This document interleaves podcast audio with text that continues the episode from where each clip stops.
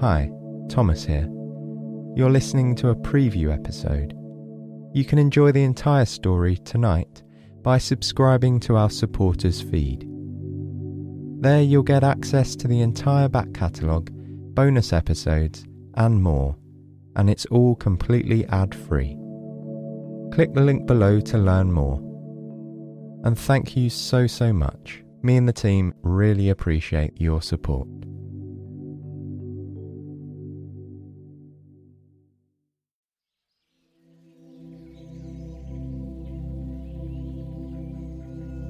Beyond a valley near a mountain that was covered in the most gorgeous wildflowers, there lived a girl named Ella. Her mother worked as a seamstress in a nearby village, creating beautiful clothing by hand. Ella would stay home and make thread from cotton for her mother to use in her work. She would carefully process it and dye it a variety of colours, from blue to grey to the brightest reds and the sunniest yellows. Ella especially loved this task and made a game of finding rainbows in the threads she spun. She was a creative child by nature, and the villagers would flock to her home to buy the delicate threads she made. Every day, while her mother was at work in the neighbouring village, Ella would walk to a small field a few miles from home, where she would pick the cotton she needed to make her thread. She liked to choose the very best clumps herself and could always imagine what each fluffy ball would become. This routine suited them both just fine. They were happy and content and wanted for nothing. One such day, Ella was returning home from the field, carrying her little basket of cotton in her hand. All of a sudden, her ears were filled with the most melodious sound she'd ever heard. It rang through the air like a magical chime. She was overcome with joy at the enchanting way it filled her senses. She knew she had to find the source of this strange and beautiful tune. Perhaps once she found it, she'd sit down and listen for a long, long time. Ella turned in the direction of the music. Its lilting quality made her think of ripples on the surface of a lake. She began to walk and as she did, she could sense the melody growing clearer and more beautiful.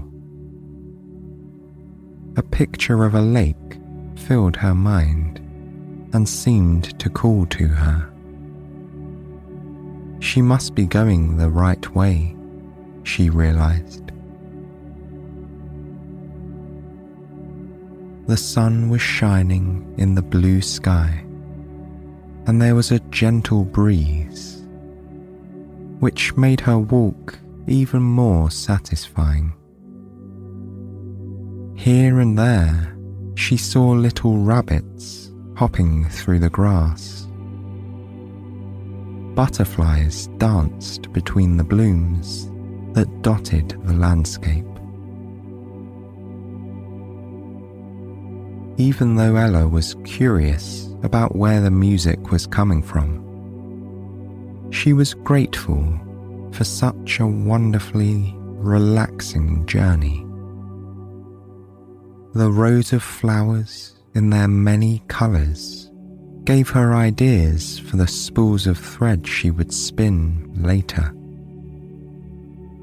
She thought it would be nice to make some pink ones, like the roses, and some yellows, like the daisies. She might dye some of the cotton as blue as the sky, or purple for the lavender that scented the breeze. Ella walked and walked for a very long time.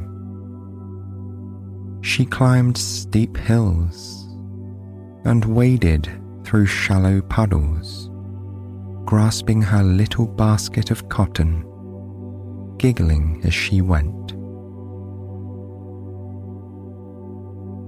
Most of the time, Ella was a calm and practical person.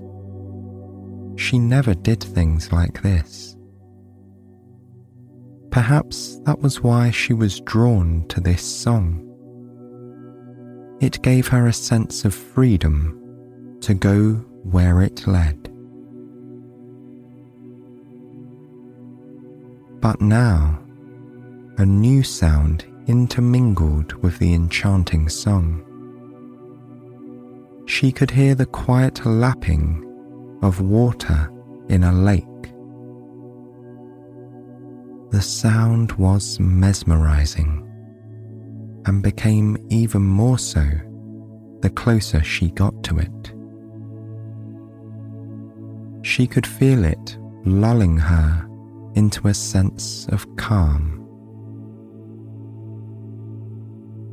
before she even saw it, she knew she would love to curl up next to the lake in the soft green grass, listening to the beautiful chorus of sounds.